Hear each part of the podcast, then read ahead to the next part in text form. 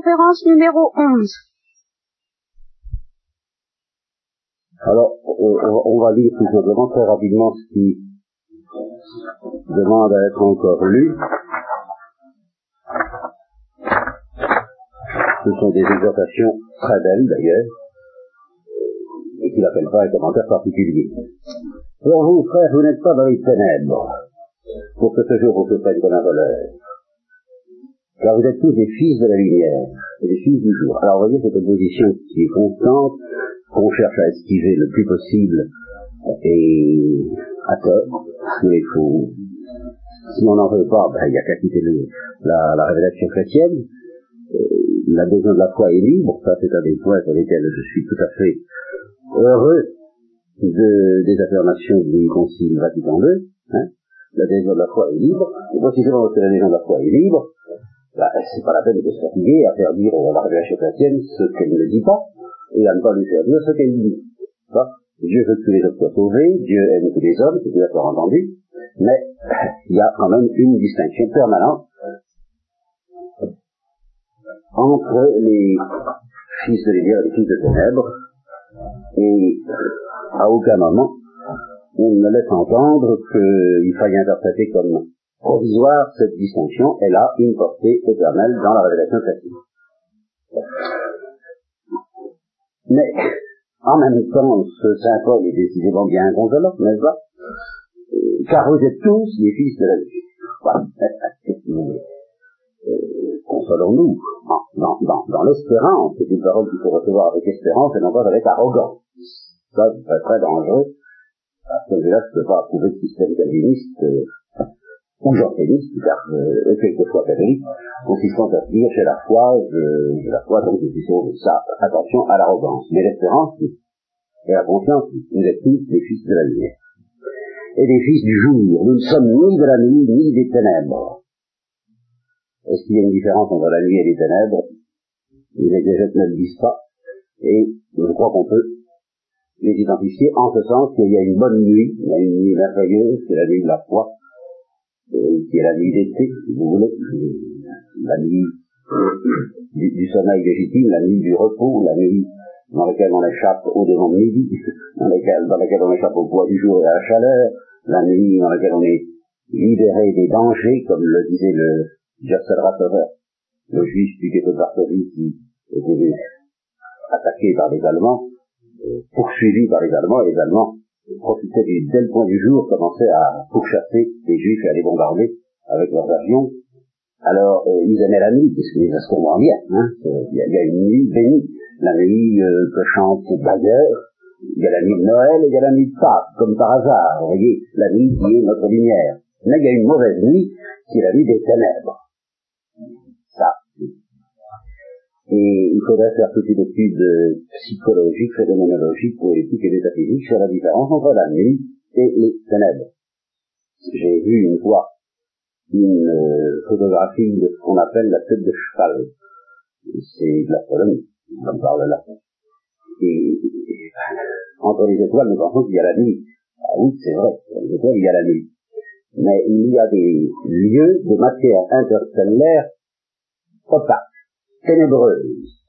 Et on la photographe, et, et ça fait vraiment alors, un, un, drôle d'effet. On dit, en effet, si l'abbesse de la tombe des anciens, le shéol des juifs devait être quelque part, je le mettrais volontiers dans ce point-là. Pas la tête de cheval, c'est vraiment des ténèbres. On a vraiment l'impression qu'il y a des, des, des épaisseurs de ténèbres quelque part, voyez. Bon, c'est une, je vous garantis rien en ce qui concerne la tête de cheval, ni l'existence locale et repérable de ces lieux de ténèbres, mais au point de vue il faut bien distinguer. C'est aux gens qui peuvent, entre la nuit, qui est bénie, et les ténèbres. Alors nous ne sommes ni de la nuit, ni des ténèbres, ça veut dire nous ne sommes pas de la mauvaise nuit, celle des ténèbres. Nous ne dormons donc pas, parce que la nuit on dort, mais de la mauvaise manière, là encore. On dort par rapport à l'essentiel. Alors ne dormons donc pas comme les autres, mais veillons alors, dans le texte que nous allons voir tout à l'heure, euh, cette notion de vigilance, de veille, vous verrez toute l'importance qu'elle là, veillons et soyons sobres. La sobriété, et le jeûne dans fait de faire, comme condition de l'éveil. Le dormeur, c'est la nuit qui dorme, et les ivrognes, c'est la nuit qui boit. Un concret. Les beuveries demandent de, euh, nuits de Noël de, de, ceux qui font la fête. Hein? Bien. Nous qui sommes du jour, soyons. Pourtant, alors ça c'est la première fois que nous voyons présenter par Paul le, la panoplie du parfait chrétien, l'armure du combat spirituel, mais qu'on avait beaucoup plus développé dans d'autres études, je n'y insisterai pas ce soir, la cuirasse de la foi et de la charité. Et le casque de l'espérance du salut. Car Dieu, alors voyez, de nouveau, la prédestination, la division en deux, car Dieu ne nous a pas destinés à la colère, mais à l'acquisition du salut par notre Seigneur Jésus. Lui qui est mort pour nous, afin que, vivant ou mort, vous vous rappelez peut-être que les thessaloniciens fallait casser un peu, c'est à faire savoir qu'il serait vivant quand Christ reviendrait. Eh bien, vivant ou mort, peu importe, du moment que nous vivons ensemble avec lui. C'est pourquoi, eh bien, consolez-vous mutuellement et édifiez-vous les uns les autres comme vous le faites en parlant de ces choses. Et alors, suivez les petites prescriptions morales, euh, à la fois banales et pas banales, très merveilleuses. Nous vous le demandons, frère, ayez des égards pour ceux qui travaillent parmi vous et sont à votre tête dans le Seigneur, donc respectez la hiérarchie, c'est ce que pour vous donner des avis, toutes les hiérarchies d'ailleurs. Par charité, pas par fértilité, et même pas seulement par foi, par charité. Qui est le devoir le plus difficile de tous envers les supérieurs, c'est quelque chose. C'est pas l'obéissance, c'est la charité. On va les aussi, mais, là on le sait. Il est égaux. Mais avec les supérieurs, on oublie ça. Le premier devoir envers eux aussi quand même, c'est la charité. Bien. Par charité. Par charité, ayez-les en très haute estime. Ah, que ça veut dire, euh, oh, c'est chose à dire. Non, non. Il ne s'agit pas de considérer leurs défauts comme des qualités, ils en ont, et s'ils sont visibles comme le nez et la figure. Non, ayez-les en vrai estime en raison de leur fonction, mais par charité. Oui. Vivez en paix entre vous, ça va rien, c'est pas plus facile à faire que ça. Nous vous en prions, frères, reprenez les paresseux. Alors les paresseux, nous verrons dans, à propos de la deuxième étude de Thessaloniciens ce que ça veut dire. C'est très spécial. Ce sont les paresseux qui euh, font état de la parodie. Puisqu'il doit venir, il y a, bon, vous savez, je sais pas comment figurer ça. Imaginez qu'on vous dise dans le train, vous êtes dans un train, le train va s'arrêter. Bon, parce que la peine de, surveiller les machines, il s'arrête. Non, on arrive. Hein. Alors les paresseux disent, c'est plus la peine de faire marcher le monde, arrêtons la machine, arrêtons nos fourneaux, reposons-nous, euh, il arrive. Alors, ce qu'il là qu'il appelle les paresseux. Très mauvaise interprétation de cette attente vigilante de celui qui doit venir. Donc, euh, reprenez les paresseux. Encouragez les pusillanimes. Les pusillanimes, ça, c'est une notion fondamentale en tête chrétienne. Car les pusillanimes, ils s'en sortent. Hein, ils s'en sortent. Ils sont jamais condamnés, les pusillanimes. Parce que justement, il y a une miséricorde spéciale à leur égard. Mais enfin, ils ont besoin d'être encouragés parce que quand même, c'est tout de même un défaut, c'est plus unanime. Vous voyez? Fait, c'est un défaut qui attire la miséricorde de Dieu. Encourager les plus unanimes, hein c'est à ceux-là qu'il faut dire, allez, allez, ça va bien, mais oui, allez, allons, allons, courage, t'en fais pas. Mais, euh, tout de même, hein, bien. Soutenir les faibles. Les faibles aussi, s'en sortent. Hein, L'enfant, c'est les soutenir, quoi. Et puis il y a les autres. Alors les autres, eh bien, soyez patients, soyez patients. Envers tout le monde. Alors ça, il n'y a pas d'exception. Il y en a qui font soutenir, il y en a qui font encourager, mais il y en a pas envers qui il ne faille pas être patient. Veillez bien à ce que personne ne rende le mal pour le mal, mais ayez toujours le bien en vue, soit entre vous tous, soit envers les autres. Voilà. Soyez toujours joyeux. C'est l'histoire, hein, on va en reparler. Un de ces quatre. Soir, vous parlez dans la nuit, hein. Ne cessez pas de prier, alors, ne, ne dissociez jamais ces deux choses-là, je vous en. C'est pas la peine de payer nettoyer si vous ne payez pas. Alors là, vraiment, alors là, en fait, on va dire hypocrite. Ou alors, ce sera la joie de, la joie mondaine, ce ne sera pas la vraie joie. Cette joie à laquelle nous sommes invités en permanence, vous ne la trouverez pas ailleurs que dans la prière et la charité. Alors ne cessez pas de prier pour être toujours joyeux. Euh, et en particulier, en toute chose, dites merci. C'est ça qui fera votre joie. C'est d'apprendre à dire merci. C'est de l'apprendre à découvrir que vous êtes comblé quand même, et en permanence. Comme si ça de soi. C'est une foi. Et c'est une du Saint-Esprit. Ah, alors une chose sur laquelle je n'insisterai pas non plus ce soir, qui nous occupera beaucoup, un de ces, un de ces cas également, quand nous ferons l'équipe au Corinthiens, je crois, au chapitre 14, des petits conseils qui ont des une importance pratique fantastique, mais on n'y prend pas assez garde. Ne tenez pas l'esprit. Qu'est-ce que ça veut dire la suite le précise immédiatement Ça veut dire ne méprisez pas les prophéties.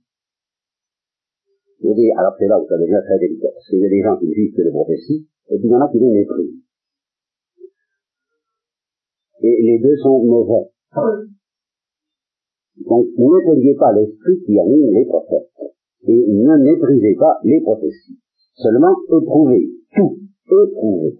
Ça, ça vaut l'exercice. Nous nous parlerons plus tard, Éprouvez tout et ne retenez que ce qui est valable, ce qui est bon. Alors faites attention quand même. Mais ne méprisez pas. Alors ça, vous avez des gens qui, à la fois, font attention, ne méprisent pas, dans ce domaine-là, moi, je cherche encore. Et je n'ose même pas me situer parmi eux parce que c'est c'est vraiment caridétique. Il est très difficile devant certaines choses. Euh, vous avez entendu parler, par exemple, euh, je, je, le prononce avec tremblement ce mot parce que c'est une grosse affaire, c'est une grosse histoire. En fait, qui trouble, qui exalte beaucoup de gens.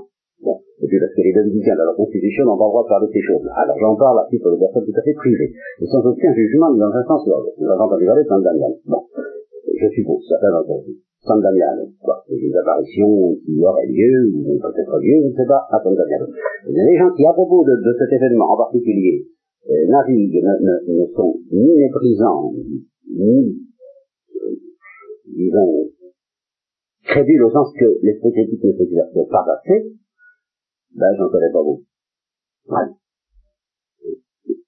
C'est juste de rester, se dire, ah oui, la Seigneur peut très bien venir comme la lourde. Ça, ça, a priori, mais en même temps, attention.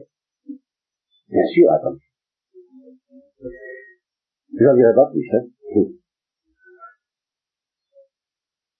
Abstenez-vous de toute espèce de mal, que le Dieu de la paix en personne vous accorde une sainteté parfaite, que tout ce qui est en vous, l'esprit, l'âme, le corps, alors l'esprit, c'est l'âme en tant qu'elle est animée par la grâce, l'âme, ce qu'il appelle l'âme, ben, c'est la psychologie, un peu le psychisme aujourd'hui, si vous voulez, hein. et le corps, tout cela soit gardé sans tâche pour la parole. Pour la parole. De notre Seigneur Jésus.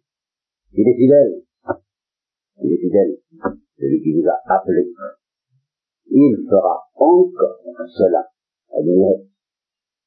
Il fera encore cela, de vous garder en tâche pour retour. Il est fidèle. Frères, priez pour nous. Saluez tous les frères d'un saint baiser. Je vous en conjure par le Seigneur, lisez cette lettre à tous les frères. La grâce de notre Seigneur Jésus-Christ soit avec vous. Voilà pour les titres euh, progressifs de Thessaloniciens.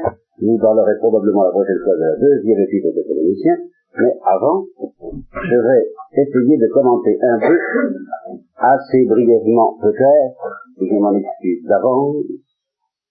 J'ai pas eu le temps de préparer beaucoup. Je vais vous dire quelques petites choses sur un chapitre qui, dont on ne parle pratiquement jamais parce que son interprétation est difficile. Alors, comme l'interprétation est difficile, on n'en parle pas. Et ça fait partie de ces points où la plupart d'entre nous, je dis nous, j'accepte les exégètes évidemment, hein, mais enfin je dis nous, c'est-à-dire vous et moi, euh, nous sommes, nous restons dans une certaine ignorance parce que ce sont des textes tellement déroutants, tellement gênants, qu'on ne en Il y a l'Apocalypse, bien sûr, il y a l'Apocalypse. Alors, à propos de l'Apocalypse, je sais que le travail de Philippe a dit une chose excellente, que je me permets de vous recommander, n'est-ce pas? Mais quand on ne sait pas ce que ça veut dire, eh bien, il faut le lire sans chercher à savoir ce que ça veut dire, il faut le manger. C'est prends et mange, n'est-ce pas? Eh bien, euh, ce genre de textes, il faut les manger d'abord. C'est-à-dire, je dirais, écouter leur musique sans rechercher vraiment les paroles d'abord.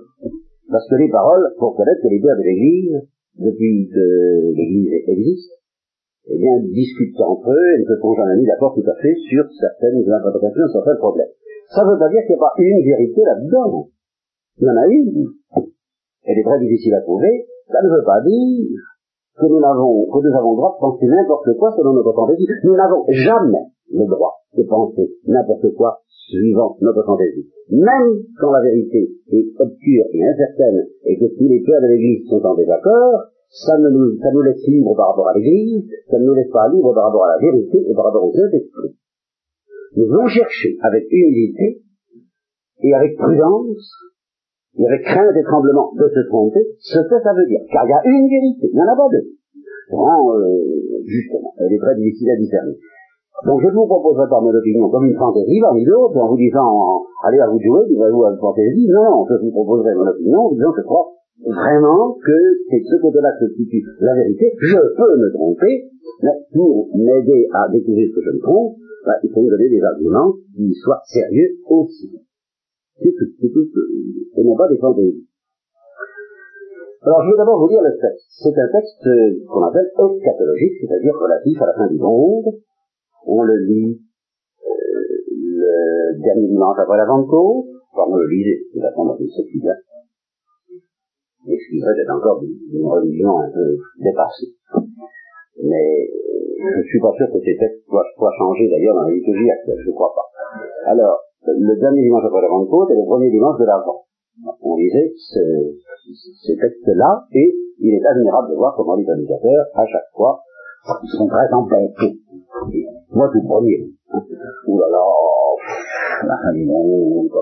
alors on cherche le petit coin de sécurité où, où, tous les gros problèmes sont pratiquement esquivés et où on peut dire euh, une chose tout à fait tranquille. Je ne sais pas, il y a un exemple qui a été cité à ce sujet-là, je ne sais pas si je vais le retrouver. Oui, je crois que c'est ici, c'est à propos de l'attention. À propos du texte de l'attention, texte de l'attention, très embêtant, texte de l'attention, l'attention. Comme disait une euh, jeune convertie, ça me gêne un peu tout de même, euh, Jésus-Christ en volant comme un petit ballon, sous l'œil effaré des disciples, le soir de l'ascension, n'est-ce pas? Et quand on va à Jérusalem, euh, il y a, on vous montre les musulmans. Alors justement, on vous montre, euh, puisque c'est un domaine qui leur appartient, je crois, il vous montre la forme du rocher, parce que Jésus a donné un coup de talon avant de partir, vous savez, comme le nageur qui est dans l'eau, le nageur dans l'eau, vous donne un coup de talon pour remonter à la surface, hein alors on voit encore la trace du coup de talon donné par Jésus euh, moment de partir. Alors évidemment, ça fait pas sérieux. Alors, euh, alors on est très embêté. Qu'est-ce que je vais dire? Alors qu'est-ce qu'on dit? Alors on prend la parole du Christ, vous serez des témoins. Alors on dit, ah, soyons ces témoins. De quoi? Ah ben ça, on ne sait pas. Eux, ils ont été témoins quelque chose, les apôtres. Ils ont entendu dans le temps, on ne sait pas très bien de quoi. Qu'est-ce qu'ils ont vu? Qu'est-ce qu'ils n'ont pas vu? Sont des questions gênantes. Alors restons-en, vous serez mes témoins. Puis vous aussi, hein, voyez les témoins, nous devons être les témoins du Christ, hein, attention. Ça ne paraît pas très sérieux. Bon. Alors, nous allons, nous, on va faire le plongeon. Pas dans un texte difficile. Et on n'en sortira pas. Ça, on va le manger. Mais au moins, on va avoir la vérité de on ne sait pas. Nous, on sait, nous, tout seul, nous, on l'espère, nous, on suppose.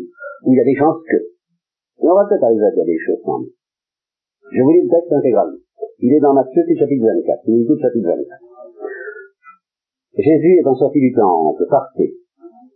Et ses disciples s'approchèrent pour lui faire remarquer la construction du temple. Alors là, ceux qui ont fait le voyage, tout de même, euh, ça vaut la peine d'évoquer leur pèlerinage. Hein, au moment où on, on, fait la, la grimpée, disons, du mont des Oliviers, et on regarde Jérusalem. Alors actuellement encore, premièrement, c'est une vraie grimpée, donc c'est fatigant, c'est fort à faire, il y a des, différentes étapes. Et puis, à certaines heures du jour, le matin et le soir surtout, a un spectacle extraordinaire. On voit Jérusalem. C'est magnifique. C'est impressionnant. Or, en ce temps-là, en plus de Jérusalem, qui était peut-être petit, il y avait le temple, qui était beaucoup plus grand. C'était un véritable palais, quelque chose d'extraordinaire, avec des plaques d'or immenses sur lesquelles le soleil pouvait se refléter. C'était un spectacle unique. Et puis des tiers d'une blancheur éclatante également. C'est Hérode qui avait fait faire ça pour se continuer les juifs. Alors il avait mis le paquet, hein, euh, avec les dollars, il arrivait, quoi. Et euh, ici c'était fier, les juifs étaient quand même un peu fiers, quoi. Il n'y avait peut-être de monument religieux comparable dans le monde, et puis toutes les nations, toute la diaspora, et puis tous les gens pieux, tous les craignants Dieu dont nous avons souvent parlé, eh bien, arrivaient depuis l'Empire romain de très loin pour adorer en tel lieu, c'était vraiment le le, un des lieux les plus célèbres de la terre. Alors les disciples montent avec Jésus-Christ, ils regardent le temple, ils disent, ah, on est quand même heureux de d'avoir, c'est quand même beau. Alors ils sont là, ils sont tout de même un peu dans la joie parce que ils sont avec Jésus. Alors, ils disent Jésus, regarde, regarde ce temps. C'est quand même beau. C'est à ce moment-là. Jésus a oui, bon, très bien. Il n'en restera pas fier sur Hein, ça, c'est comme ça que ça commence. Alors, euh, les disciples s'approchèrent pour lui faire remarquer les constructions du temple. Il leur dit, ne voyez-vous pas tout cela? En vérité, je vous le dis, il ne sera pas laissé ici pierre sur pierre, il ne sera pas détruit. Bon, on ne dit rien de la réaction des disciples qui vont dire, ils ne discutent pas. Euh, je vous signale aussi, ce chapitre, c'est le chapitre 24, on approche de la passion. C'est les derniers entretiens. Donc, c'est les derniers entretiens, et c'est que ça va être, comme le Christ l'a dit tout à l'heure, le commencement des douleurs. Le commencement des douleurs pour lui, et le commencement des douleurs tout court, pour le monde et pour le pays. Euh, Jusqu'à présent, c'était la période des annonces. Prédication de Jean-Baptiste, il arrive, il arrive, le voilà, quoi, le, le, le, celui qui va porter la cognée à la, la, à la racine de l'arbre, elle l'est déjà, faites attention, repentez-vous, dépêchez-vous. Il arrive, le Messie, celui qui vient juger les vivants et les. Et puis le Christ a continué en fait la prédication de Jean-Baptiste. Il a annoncé la venue du royaume. Il ne l'a pas provoqué encore. C'est la passion qui va tout inaugurer. Plus précisément encore, très exactement la scène. le, le, le repas de la scène va, va inaugurer les derniers temps. Une nouvelle base de l'histoire du monde. Et alors, justement, parce que sont les dernières paroles du Christ avant l'inauguration des événements, des grands événements. Alors, il s'assied sur le monde religieux. Euh, pour ceux qui connaissent le monde religieux, faites la composition du lieu, réalisez bien. Une de ces douze soirées, justement, la douceur de vie, la douceur du temps, la douceur de la nuit, la douceur tout ça. Bon, c'est dans ce climat-là. Il faut entendre ça. Hein non pas parce que la douceur de la nuit et la douceur de vivre sont trompeuses, ils font peur, ils sont, sont, vrais dans la mesure où ils préfigurent la douceur de la vie éternelle, mais, justement, il faut savoir que tout ça, il n'en restera pas pierre sur pierre. Hein, ça, c'est le grand enseignement. Alors, ils sont même troublés, effectivement, il leur dit comme ça, pierre pierre, il ne restera pas de prix, aussitôt, ils sont assis, et qu'ils sont un peu remis de leur choc, et ils disent, eh ben, quand? Dis-nous quand cela sera? Et quel sera le signe de ton avènement, car il ne dit pas que ce soit lié à son avènement, mais il savait que c'est pas venu. Il faut plus attendre, parce qu'il espère le, le grand avènement. Et de la fin du monde. Il répond, prenez garde de ne pas vous laisser abuser par cette car beaucoup viendront en mon nom, disant c'est moi le Christ le, le sauveur. Moi qui vais sauver le monde. Et ils en égareront beaucoup. Or, vous allez entendre parler de guerre, de rumeurs de guerre. Voyez, ne vous effrayez pas, car il faut que cela arrive, mais ce n'est pas encore la fin. Car se dressera nation contre nation. C'est une traduction un peu abrupte, mais très notable. C'est pour car se dressera nation contre nation et royaume contre royaume, et il y aura des famines et des tremblements de terre, selon les lieux. Or, tout cela est le commencement des douleurs. Alors, ils vous livreront à la tribulation, et ils vous tueront, et vous serez haïs de toutes les nations, à cause de mon nom.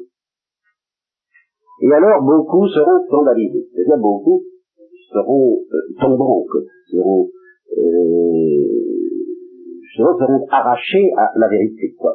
Ils chuteront. Et ils se livreront les uns les autres. Et ils se haïront les uns les autres. Et beaucoup de faux prophètes se lèveront. Et ils en égareront beaucoup. Et, à cause de l'abondance de l'iniquité, la charité de beaucoup se refroidira. Mais celui qui aura tenu ferme jusqu'à la fin, celui-là sera prouvé. Et sera proclamé cet évangile du royaume dans l'univers entier, en témoignage pour toutes les nations.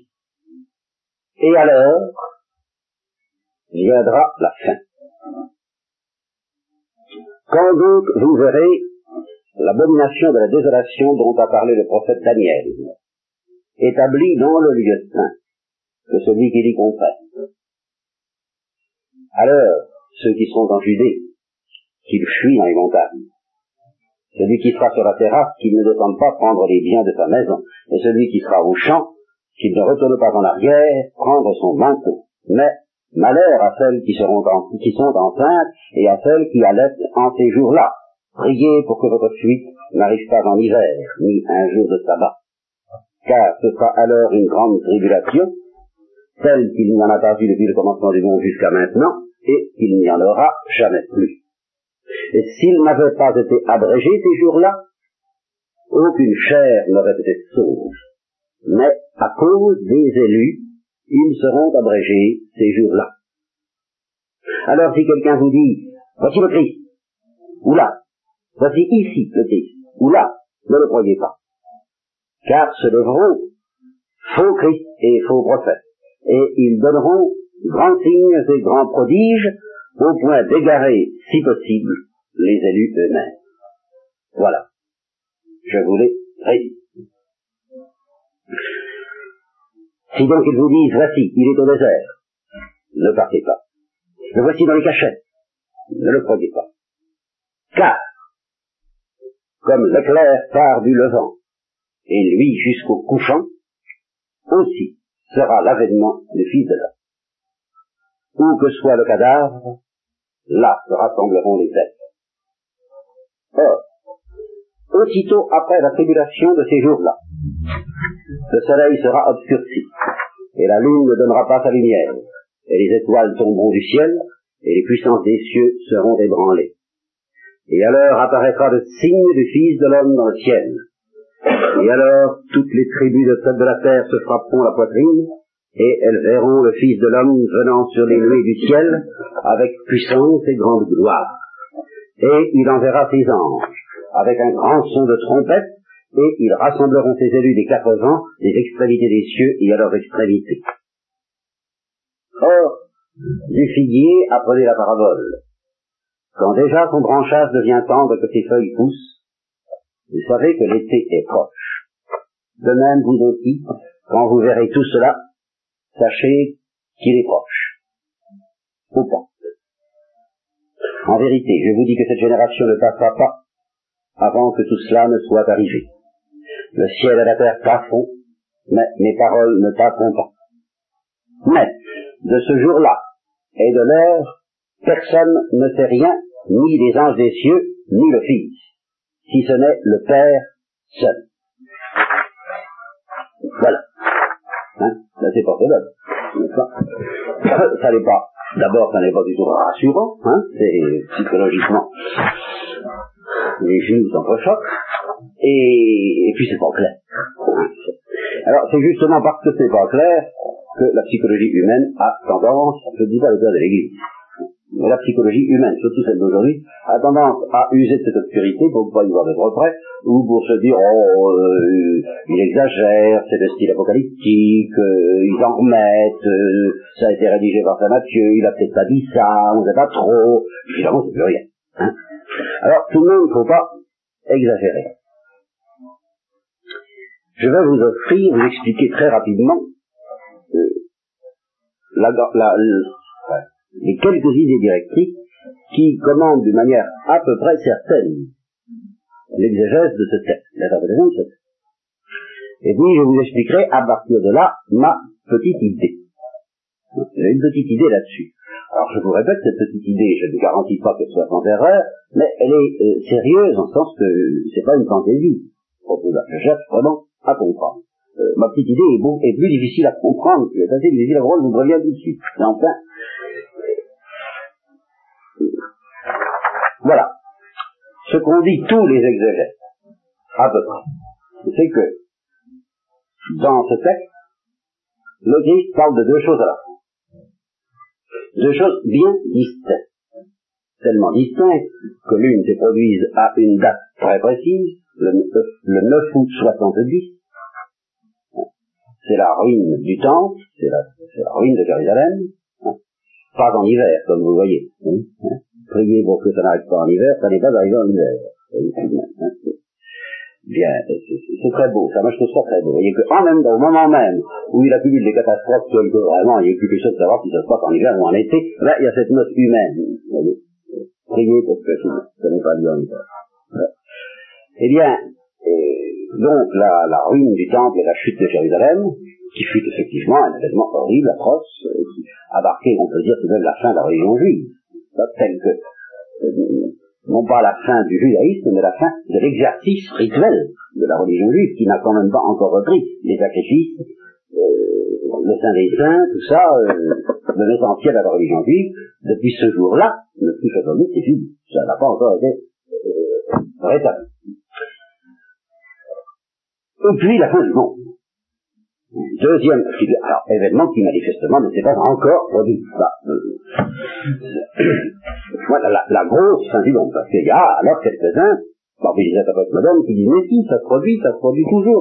Donc il n'y a pas. Alors, vous voyez le truc, c'est pas? La fin du monde se produisant tout le temps, il n'y a plus à attendre la fin du monde. Nous sommes déjà à la fin du monde, voilà, euh, à tout moment le monde finit, euh, c'est tout. Donc il n'y a plus rien à attendre de ce genre. Il n'y a plus à vivre dans cette psychologie des premiers chrétiens en attendant que vous soyez gardés sans tâche pour le retour. Ça, c'est pratiquement éliminé. Nous ne pouvons pas éliminer ça. Il y a un événement à venir qui s'appelle le retour de Jésus-Christ et la fin du monde qui sera précédé d'un certain nombre de euh, d'événements. Et euh, ce qui n'est pas aussi facile, alors, c'est dans le détail du texte de répartir ce qui appartient au temple et puis ce qui appartient à la fin du monde. Ça paraît tout de même étrange que le Christ entremêle aussi allègrement et aussi confusément euh, deux événements aussi différents, et ceci sans condition, sans prévenir, sans crier égard. Je vous donne un exemple. D'un moment, c'est tout de même un peu gênant du point de vue du texte.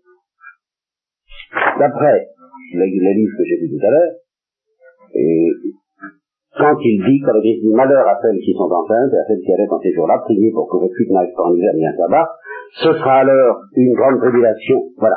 Alors, jusque-là, c'est la ruine du temps. Vous voyez, la, la chute de Jérusalem. Ça, ça semble assez évident. Ça. Et puis, d'après l'auteur de ce livre, du, commentaire, le commentateur que j'ai suivi, car sera alors une grande tribulation telle qu'il n'y en a pas eu depuis le commencement du monde jusqu'à maintenant et qu'il n'y en aura jamais plus. Alors il dit ça, c'est la fin du monde. Ah, vous avez, c'est, je hein, je viens, mais avec, en admettant qu'il y a une certaine incertitude, parce que tel père dira ça, tel autre dira ceci, l'exagère en question, après avoir lu beaucoup de pères, et s'être bien documenté, il conclut que ça a l'air d'être le plus vraisemblable, je veux bien le suivre. Mais euh, ça reste un peu bizarre que sans crier gare, et, et, en disant car, car sera alors une grande tribulation, euh, le Christ passe de l'événement de Jérusalem à l'événement de la fin du monde. Alors vous me direz, bah, peut-être que ce n'est pas justement l'événement de la fin du monde, peut-être qu'il faut interpréter ça. Oui, mais alors il y a d'autres difficultés, et de toute façon, on se trouve en face d'une espèce de confusion bien difficile à discerner. Quand il dit, cette génération ne pensera pas sans que tout ça ne soit arrivé, bien, là encore, il semble bien que ça concerne la fin du monde. Euh, pardon, non. Lapsus, oui, excusez-moi. Oui. Donc ça, Jérusalem. Alors qu'il y a beaucoup de pères qui l'interprètent en disant, bah, cette génération, c'est les derniers temps. C'est tous les hommes qui vivront depuis l'avènement du Christ jusqu'à maintenant.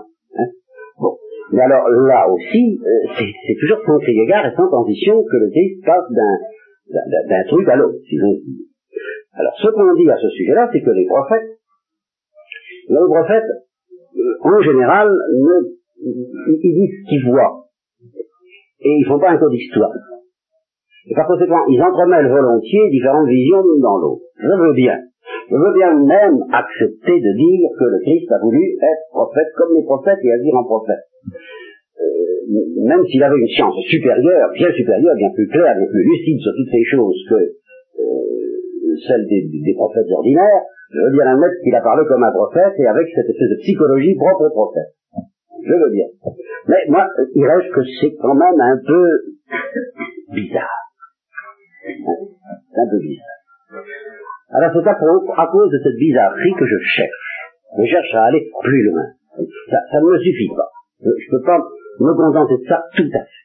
Je, je veux bien l'admettre, je prends ça comme point de départ. C'est vrai, il y a certains de ces textes qui sont exclusivement, qui concernent exclusivement c'est certain, le temple et la ruine de Jérusalem, l'histoire du sabbat, la fuite, le, que celui qui est au champ ne retourne pas en arrière pour prendre son manteau, ça, manifestement, ça concerne Jérusalem. Il y a d'autres choses qui, manifestement, concernent la fin du monde. Les puissances des cieux sont ébranlées, le signe du Fils de l'homme paraîtra dans le ciel, les, nations se frapperont la poitrine, et, euh, etc. Quoi. Il enverra ses anges, le rassemblement des élus, des quatre vents des extrémités sur la extrémités, ça, ça n'est sûrement pas uniquement Jérusalem, c'est sûrement la fin du monde. Il reste qu'il y a beaucoup de textes où on ne sait pas trop. Et il reste ce problème que je veux affronter en face, hein, quitte à ne pas lui donner une solution très satisfaisante, j'en sais rien, je cherche pourquoi cette, cette apparente confusion entre deux événements aussi différents. Voilà. Alors, mon début de solution, début parce que je vous en parle ce soir pour la première fois, je vous en avais parlé déjà, hein, mais enfin, c'est une idée tellement difficile à manier qu'il est bon de s'y prendre à plusieurs reprises. C'est qu'au fond, dans la perspective de Dieu, la ruine du temple, la chute de Jérusalem et la fin du monde appartiennent à la même structure. Au, fond, objectivement. C'est le même mystère, c'est le même genre de mystère, qui relève de ce que j'appelle alors la fin des temps. C'est-à-dire que au moment où Jésus parle, quelques heures, quelques jours après, au moment de, l'institution de l'Eucharistie, la fin du monde est commencée. La fin du monde est commencée. Et c'est tellement vrai que, vous voyez, je suppose que je vous dise, voilà, à, à 10 heures, 3 minutes, 47 secondes, va commencer la fin du monde. Bon, ben, quand est-ce sera fini? Ben, Je vous dirais, à 11 heures du soir, tout sera fini. N'empêche que ça aura duré près d'une heure. Il faut bien que ça dure un certain temps. Que ça dure une heure, ou que ça dure dix mille ans, ça ne change pas essentiellement quelque chose. Finalement que la structure de l'événement qui commence à 10h03 demeure pendant ces dix mille ans et ne s'achève qu'au bout des dix mille ans. Pendant toute l'heure de 10h03 à 11h, à supposer que ce, soit le temps que dure la fin du monde, pendant toute cette heure-là, l'histoire du monde sera sous une certaine structure dite de fin du monde qu'il n'y aura pas eu avant et qu'il n'y aura plus après. à que ce soit, je dis pendant 2000 ans, au moins, et sans doute un peu plus, au moins un peu plus, a l'histoire du monde, et en particulier l'histoire de l'Église, sont soumis à cette loi que j'appelle la loi de la fin du monde ou des derniers. Et c'est tellement important Jésus-Christ et du Saint-Esprit que les chrétiens comprennent cela, que les chrétiens sachent qu'ils sont dans la fin du monde, qu'il leur a laissé commettre une erreur. Oh, une erreur pas catégorique, pas formelle. Il les a laissés dans une très grande incertitude, celle qu'il proclame d'ailleurs euh, à ses disciples. Il leur dit, nul ne sait le jour ni l'heure. Mais pratiquement, il parle en telle sorte et il a laissé s'établir ça, en fait, dans la psychologie des disciples, qu'ils se disent, c'est imminent. Avant d'aller plus loin, au sujet de ma propre, ma petite idée, avant d'aller plus loin, une remarque très intéressante du commentateur que j'ai lu tout à l'heure. Il dit, ce qui caractérise la, la, chute de Jérusalem, c'est qu'on peut la voir venir. Il y a des signes. Par exemple, le figuier. Faites attention, quand vous verrez les choses approcher, ben, sauvez-vous dispersez-vous, partez. bon, la, la, la, chute du temple, la, rue de Jérusalem, on peut la voir venir. Alors, au contraire, la fin du monde, Il dit attention, vous ne la verrez pas Il en comme des choses de Noé. Je ne sais pas si j'ai lu ce texte. Euh, on, je suis pas, ah oui, je l'ai sauté ce texte-là, c'est que je n'ai pas su le trouver. Il en comme au temps de Noé, euh, les, les, gens mangent, les gens boivent, ils construisent, ils barrent leurs filles, et puis, la fin survient sans qu'ils aient pu la prévoir. Donc il y a certaines paroles du Christ qui laissent entendre, vous pouvez voir venir la chose à l'aide de certains signes, et certaines paroles du Christ qui disent, vous ne la verrez pas venir. Elle arrivera comme un voleur. De nuit, euh, comme un éclair, et c'est ce que disait l'épître aux que nous disions l'autre fois, euh, ce jour viendra, tombera sur les hommes comme un voleur. Ils sont surpris. Bon. Alors, là aussi, il y a encore une contradiction. Alors, maintenant, je reviens à ma petite idée. Pourquoi cette contradiction? Parce que la psychologie humaine est faite de telle façon que il y a trois possibilités.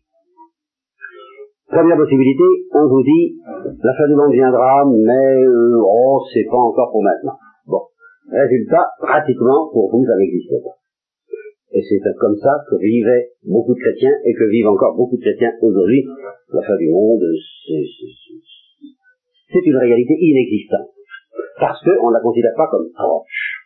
Et à partir du moment où on ne la considère pas comme proche, on, on en tient aucun compte.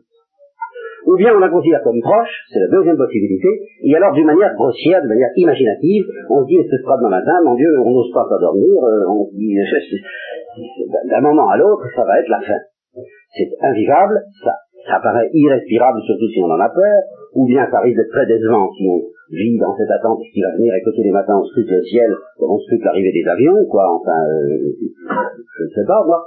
Alors, c'est évidemment pas une psychologie définitive. La psychologie définitive, au fond, c'est celle qui nous est donnée par le Saint-Esprit, selon laquelle on sait que ça peut durer peut-être encore des années, des dizaines d'années, des, centaines d'années, mais sans inquiétude et sans exaltation, on attend vraiment tous les jours, toutes les heures, tous les instants cet événement. On veille.